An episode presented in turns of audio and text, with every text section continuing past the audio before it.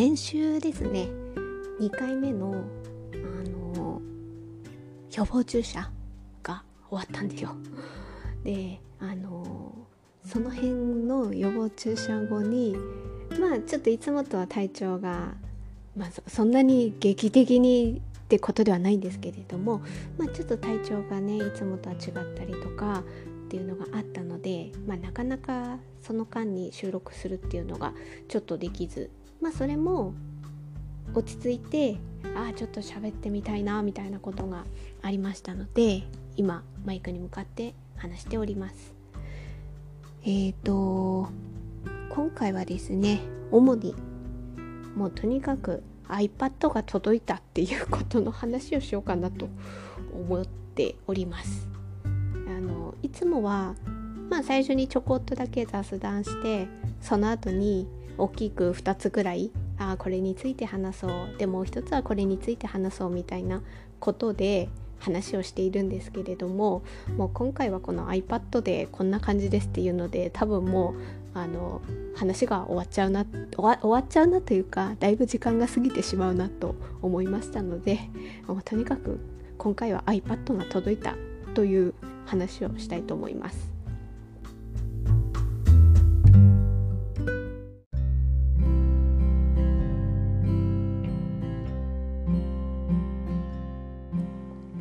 はい、では、えーと、いつ届いたかっていうのはですね、うーんにじゅうよっか、くがつのにじゅうよっかですね、くがつのにじゅうよっか金曜日に届きました。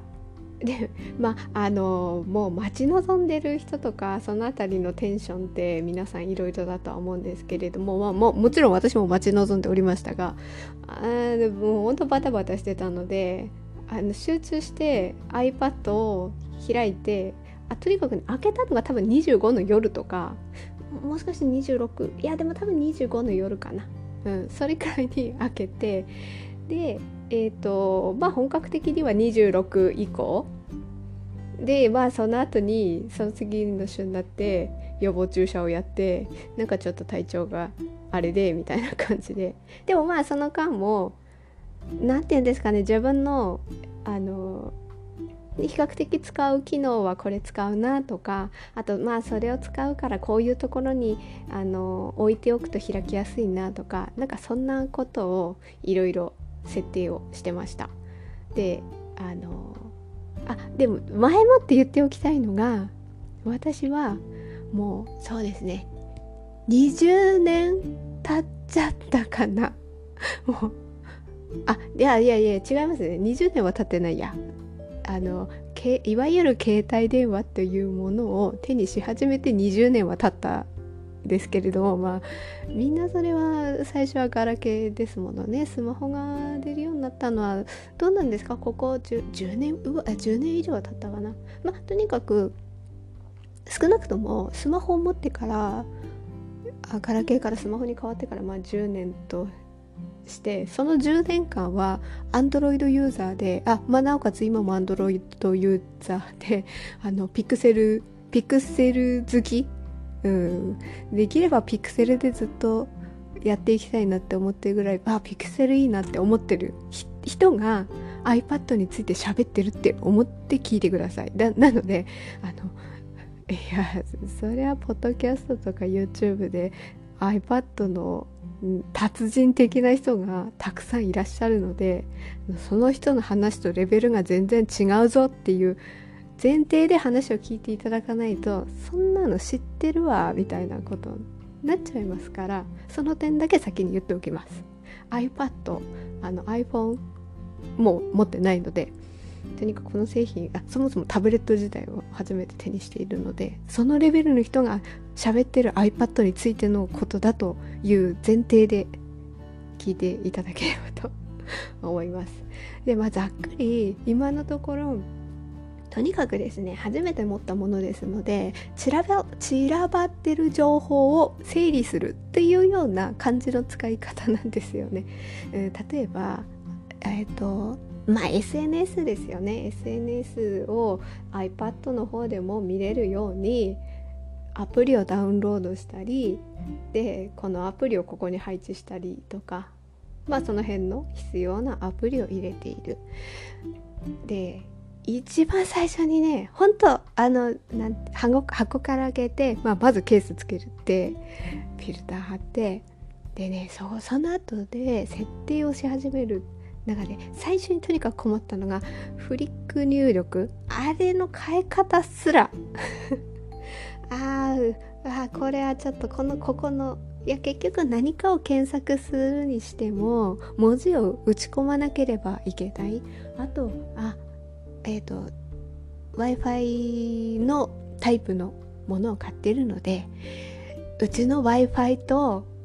そもそもつながないといけない、でそうなった時のパスワードの入力とか、そうそうアカウントとパスワードの入力がどうしても絡んできますよね。その時の入力のこのフリックとか、その設定の変えるのがそっからちょっと頑張りましたね、うん、そうそうそうそうだから文字入力でちょっとつまずいて、今もなんかこれがベストなのか、もうちょっと あ, あれってできるんですかね例えばなくても別にいいんですけど、あのフリック入力をした時にこうなんていうか文字感知した時に、私 Android の方だとブルブルって震えるような感じに設定してるんですよ。文字を入力をするこの操作オンではなくて、操作でブルブル震えるみたいなちょっと正式名称が出てこない。それはそもそも iPhone、iPad、iPad か iPad ではそのそのあのキー、キータッチ音っていうんですか、あのそれはあるんだけれども、そうじゃなくてみたいな。もうすいませんな、何の何の情報もお届けできておりません。ただここに困ってるっていう、できんのかもどうかもわからないっていう、そのレベルの話です。まあまあまあそんなこんなで、まあ、とりあえずフリック入力的なものができるようになり、でもねなんかね今はも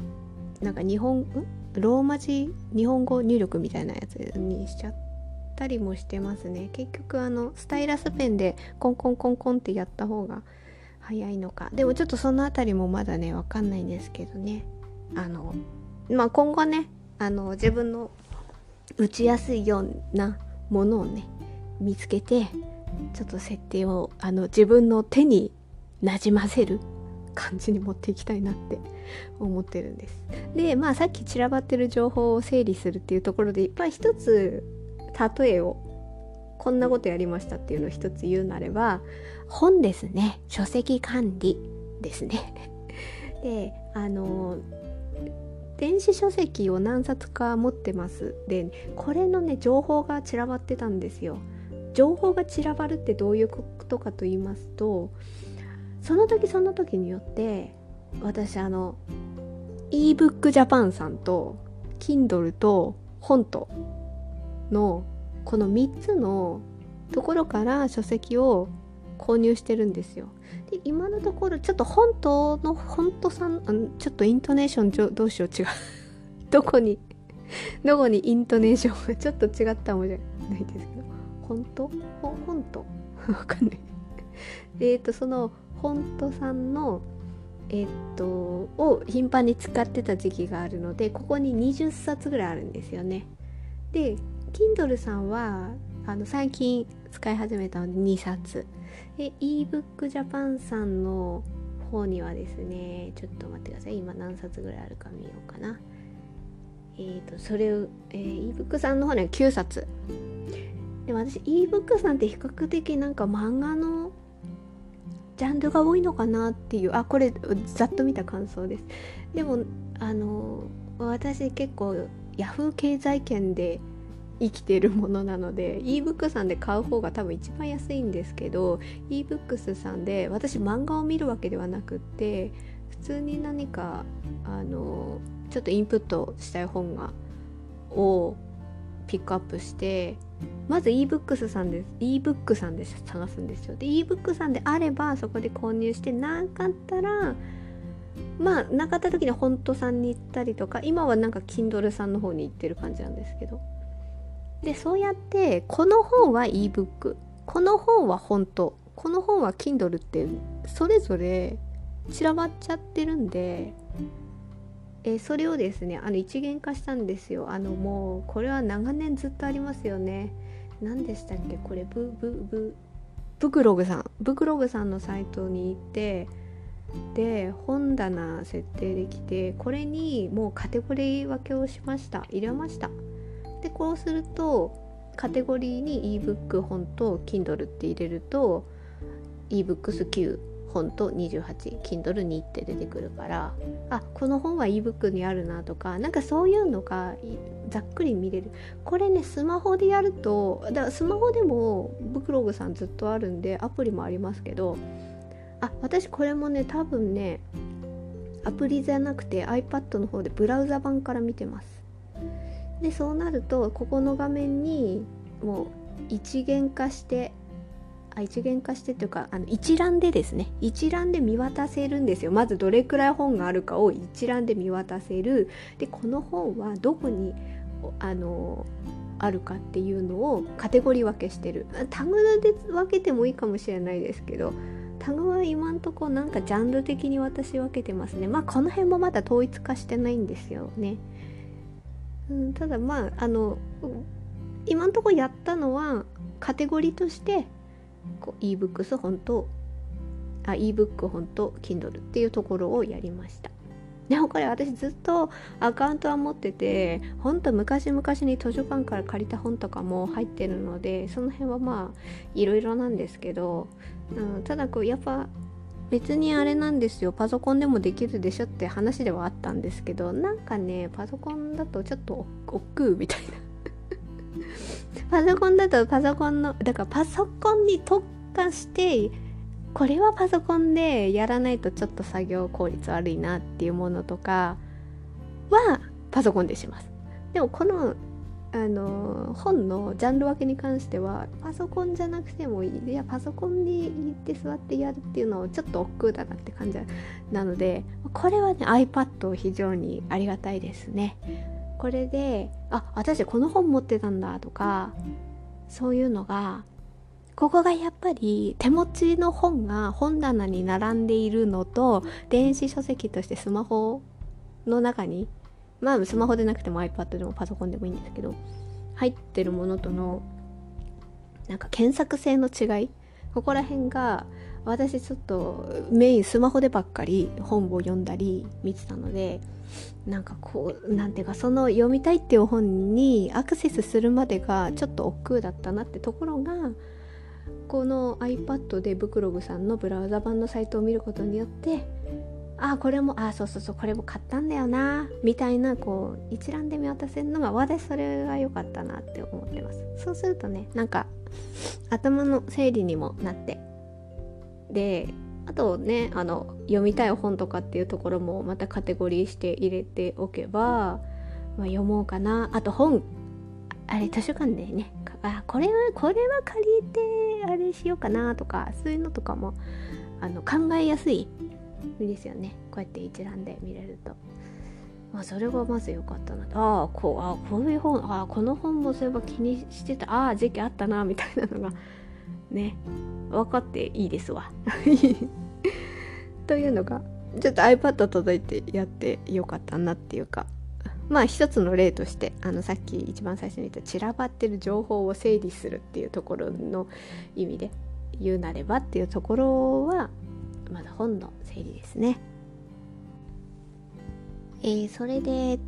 あとはですね、じゃあ付属品って、まあ、付属品というか、あのプラスアルファで購入したものっていうところの話をさせていただきますと、この辺はですね、あの収録撮る前に写真を撮っておいたので、後で、えー、リンクしているあリンクしてるというか、概要欄にリンクを貼っておきますので、私のインスタグラムのそちらからタップしていただければ、ああ、こういう感じのケースねとか、そういうのがわかるんじゃないかなと思います。まずはあのそのケースですよねケースがね、あのほんと私この角とかがすごい心配で、でいろいろケースを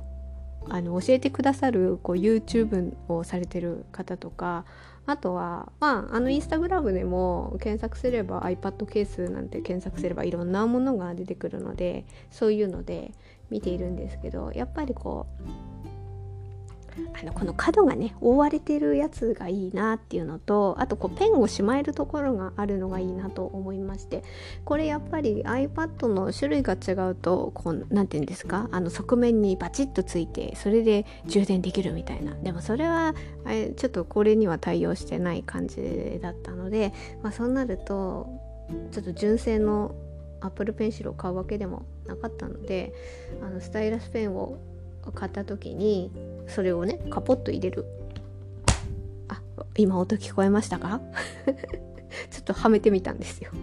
これ入れる場所があった方がいいかなと思いまして、このあのペンを収納できる空間があるものと、あとはであの四隅が覆われていて、で後ろはなんていうかガラス面ってクリアクリアになっておりまして、このアップルのリンゴさんがちょっと見えるようになっておりまして、あとはまあいわゆる手帳型と言われるケースになっているので、ここの上をパタンと蓋をすればあの電源があのオフになるっていう、自動的にそれパタンって閉じるだけでオフ、オフになり、開くとあの電源がつくみたいな感じのタイプのものででして、でなおかつでそれがよく見るのは、そこをこうみっつに折りたためるから、折りたたむとあのなんていうんですか、えーとこれこれ、えーとスタンドかスタンド機能にもなるっていうやつなんですけど、私そこがねマグネットで外れるのがいいなと思ったんですよ。あのなんていうかこのい板で持ちたい板ちょっと表現が表現が表現があれなんですけど、そこのね三角になって折りたためるところがマグネットでくっついてパカッと外れるっていうやつがよくて、まあ、それをですね私はヤフーさんで調べて、なんか着脱式とかそんな検索入れたのかな、まあまあそれでですねそのタイプのものを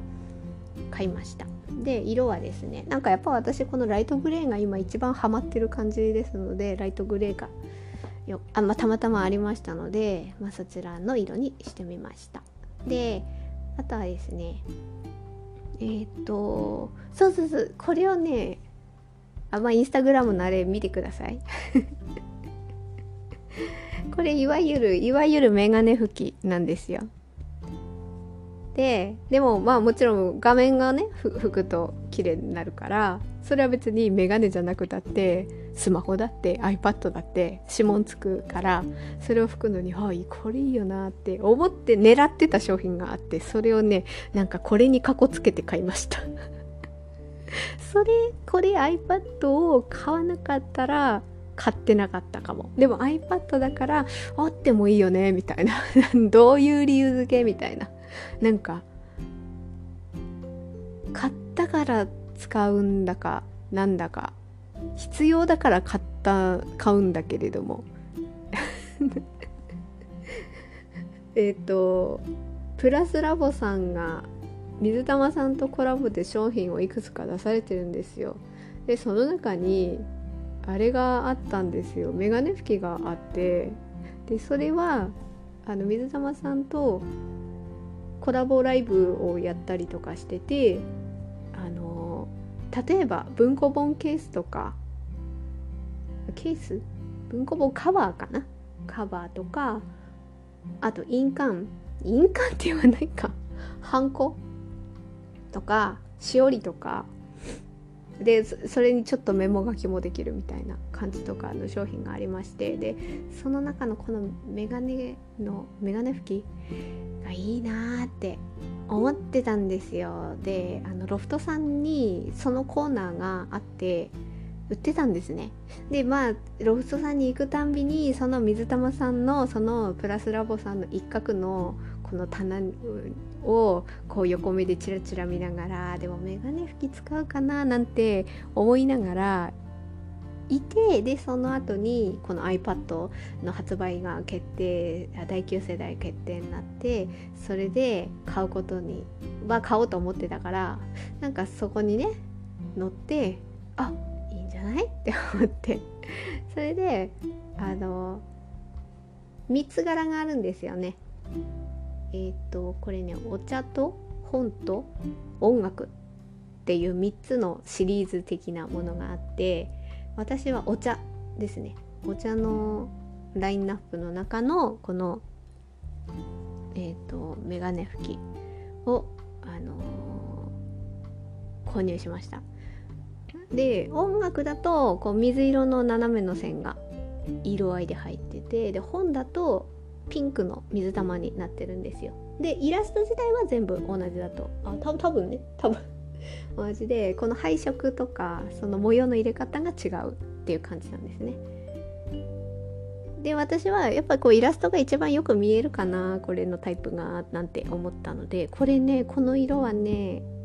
まあ私が行った時の話ですけど、行った時にロフトさんでこれ最後のいちまいだったので、あ、じゃあこれにしようみたいな感じでこれね iPad が届く前に買っといたんですよ。で iPad が届いて、もうよくこれでねウキウキしてます。いや、なんかやっぱり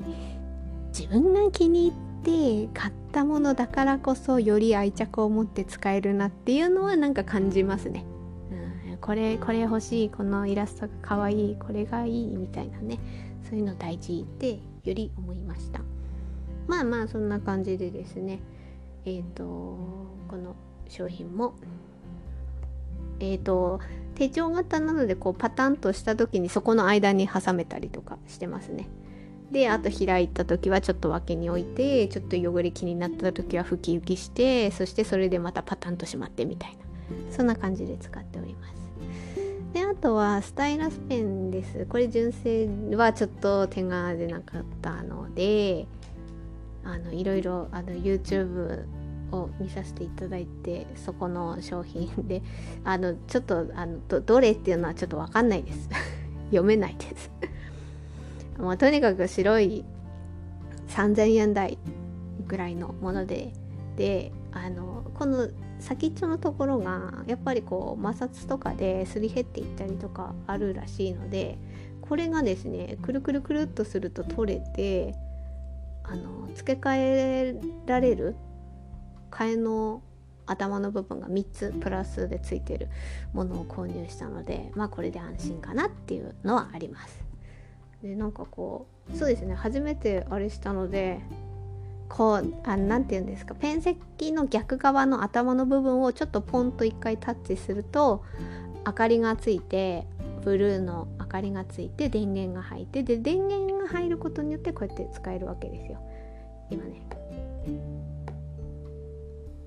今ちょっとタップしてるんですよ。こんなコンコンコンって音がして、まだねちょっとこのコンコンコンがね、もう画面大丈夫かなって勝手な心配性になっているので、もともと持っていたあの私あのボールペンの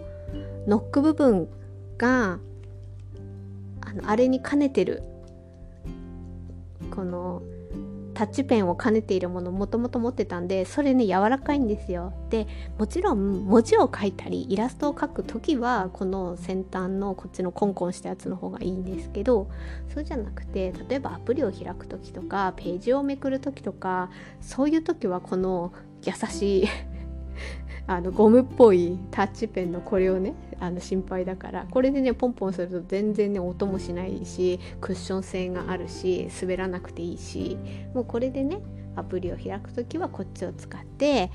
例えば文字を入力したりとかちょっと繊細な動きをするときはこっちのスタイラスペンを使うようにしております。まあそれをあの買いました。でそれで余談ですが、これを買うとき Amazon さんで買ったんですけど、あのプラスアルファで一緒にあのちょっとお店はあれですけど、もちろん違うんですけれども、私が前前々から何度か言っていたあのあれも購入したんです。あのみどりさんの ビーなな サイズのリングメモあれももう本当にね、私がね普段行く文房具屋さんからなんかねなくなってって言ってね、本当心配で、でも本当とにかくストックがないと心配病みたいな感じになってるから、これをねみっつ新たに購入しました、一緒に。だからね本当これで当分は当分は安心です。あ、これで私も安心していろいろね、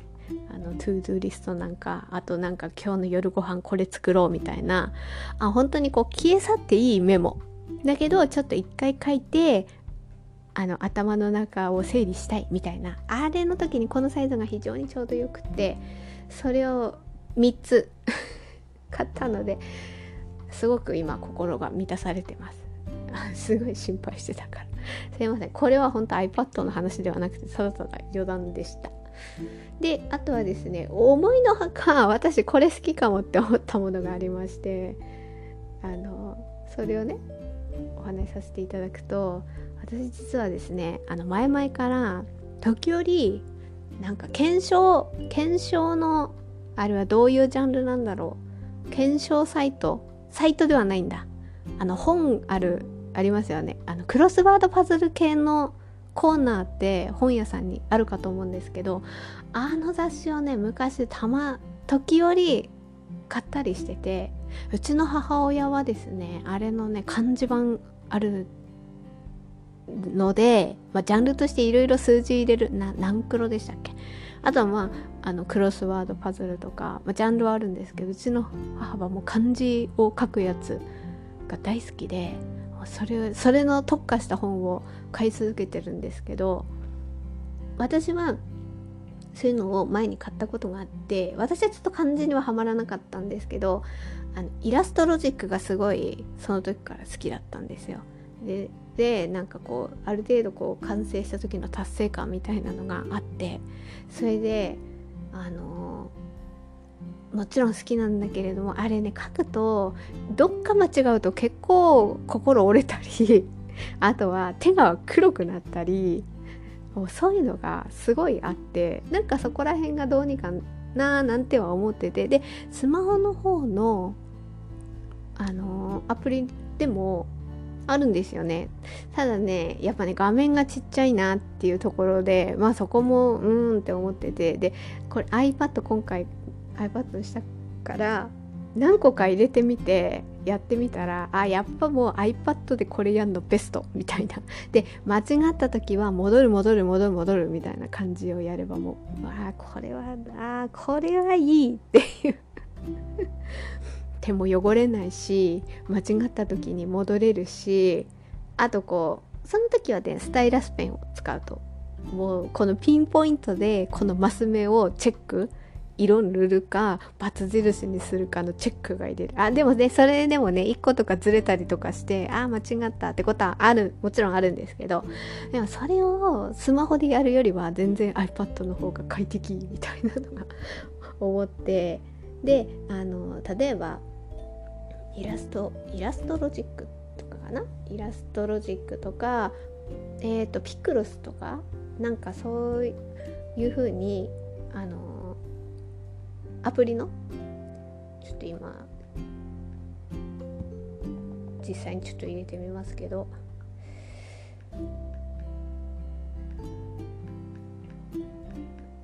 この音が聞こえたかな、拾うか拾うか分かんないんですけど、でこれをね入れるとねいろんなのがあるんですよ。でねわ分かんなかったので、あのいくつか入れてみて、あの操作性を見てみて、であのやっぱりこうスマホに特化した感じのアプリ構成もあるんですよね。そうなるともう縦型で固定されちゃって、ただただスマホの画面を引き伸ばしたような感じのアプリもあるので、ちょっと私それはねあんまりねやりにくいなと思って、あの横に横でいい感じに見れるやつをね探して、で今のところなんですけど、これ他にねいいアプリあったらちょっと も, もっとね試したいなとは思ってるんですけど、今のところ今の中でこれはこれがまあ今のところこれベストかなって思ってるのが、なんか検証ロジックで検証っていうアプリ、これ別にあのプレゼントを狙ってるわけでは全然なくって、操作性と大きさとあと横型できちっとうまい具合にはまる感じと、まあ、その辺があこれベストかな、ベストベストかは分からないです。今のところ私はこれがいいなと思ってて、でこの辺も多分設定はできるんですよね。あの例えばその一列を全部あのー、黒ま黒く塗りつぶすところ埋めたら自動的にバツバツバツって振ってくれたりとか、それをチェック、それをそれも全部自分でやりたいとか設定できるかとかそこまでは見てないんですけど、いやなぜかというと私はもう、もう自動でバツ入れてって思っちゃう派なので、これをあの例えばはちマスとななマスいち列に入れるってなって、はち、なな入れたらあと他の空欄のとこはバツ自動的に入るみたいな、もうそれがすごいね楽で私はそういう風に入れてもらえるのもいいし、あの横型で見やすいし、でスタイラスペンで一マス一マスコンコンコンってやっていってもいいしっていうところの操作性が非常に気に入ってるので、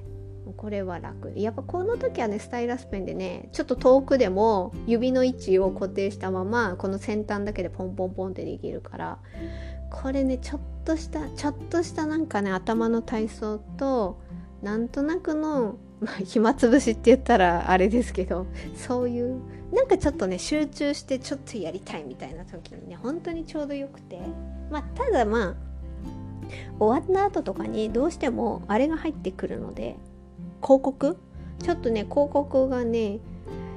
広告もね全部が全部ねそうなってないんですよね。例えば広告がじゅうごびょうなりさんじゅうびょうなり入るときに、このさんじゅうびょうっていうのを例えばカウントダウン的な数字が必ず振ってるとか、あとこうバードバーがスライドしていってだんだんこう右側にずれて埋まっていくみたいになると、あーあとこれくらいだなって目安あるたりして、そういうのも表示されるんだけれども、それも何も何も表示されない時とか、あのそういうね、であとサウンドもオフにしてるんだけれども、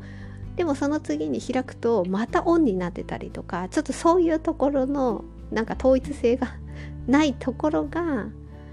ちょっとね、そこはちょっとあここはマイナスだなって思うポイントもあるんですけど、でもそれを差し引いても見やすさと操作性の好みが今のところこれが一番で、でもまあもっとね他にもねいいのが あ, あったらそっちに行くかもしれないし、ち ょ, ちょっとね思いのほかイラストロジック楽しいっていうことをこの iPad をあの買って気づいたので、最後にちょっとそれもお話しさせていただきました。またあのそうですね iPad でこういうことができるようになりましたみたいな、あ今もで今ふと思いましたけど、今これ私アプリあまあアプリは両方入ってアプリというか、えっと私いつもアンカーさんのアプリを使って収録をしておりまして、であとはそれに概要欄の説明なんかをパソコンでカタカタ入力してそれで配信にアップするというような、まあまああとその他にもノイズ除去をしたりとかもあるんですけど、あのそれをねや大まかにはそんな感じでやってるんですけど、今の状況としてはですね、多分 iPad でもできるんですよ。 iPad でもできるけど、今はえっとスマホの方にマイクをつないでそれに向かって話してるっていう感じで、 iPad の方はあの一緒にあのなんて言うんですかね、話しながら調べ物をしたいとき、これはいいこれこれがいいやっぱこう端末が違うのでそれやりやすいんですよね。であのパソコンもあるからそれでやろうと思えばできるけど、例えばそれでもし一緒にね、ああちょっと喋りながらこれ調べよう、あまあ別に止めてやりゃいいじゃんって言ったらまあそれまでなんですけどあの キ,、えー、とキーボードの音入るし、あとは結局それでスマホでとパソコンで調べ物しながらなんて言ったら場所がどうしても机のところで限られちゃうんで、 あ, あそこで喋るのちょっとねしんどいなと思って、でその点 iPad だともうどこでも場所的にはいいし、そんなにカタカタあのスタイラスペンだとコンコンコン落としちゃいますけど、さっき言ったように私あのボールペンの反対側のノッコ部分があのタッチペンになってるんですよね。そういうのあって、それゴムで柔らかいので、なんかこうね調べ物しながらあの確認する時とかをちょっと開きながらそれで確認しつつ収録も撮れるっていうのが、あこれいいんじゃないっていうところがいいなと思いました。こんな感じですかね今のところ iPad で。でももちろんいろいろ例えば例えば家計簿をつけたりとかカレンダーアプリで予定を入れたりとか、まあいろいろはやってるんですけど、まあそういうところも勉強していたところも一つ一つ、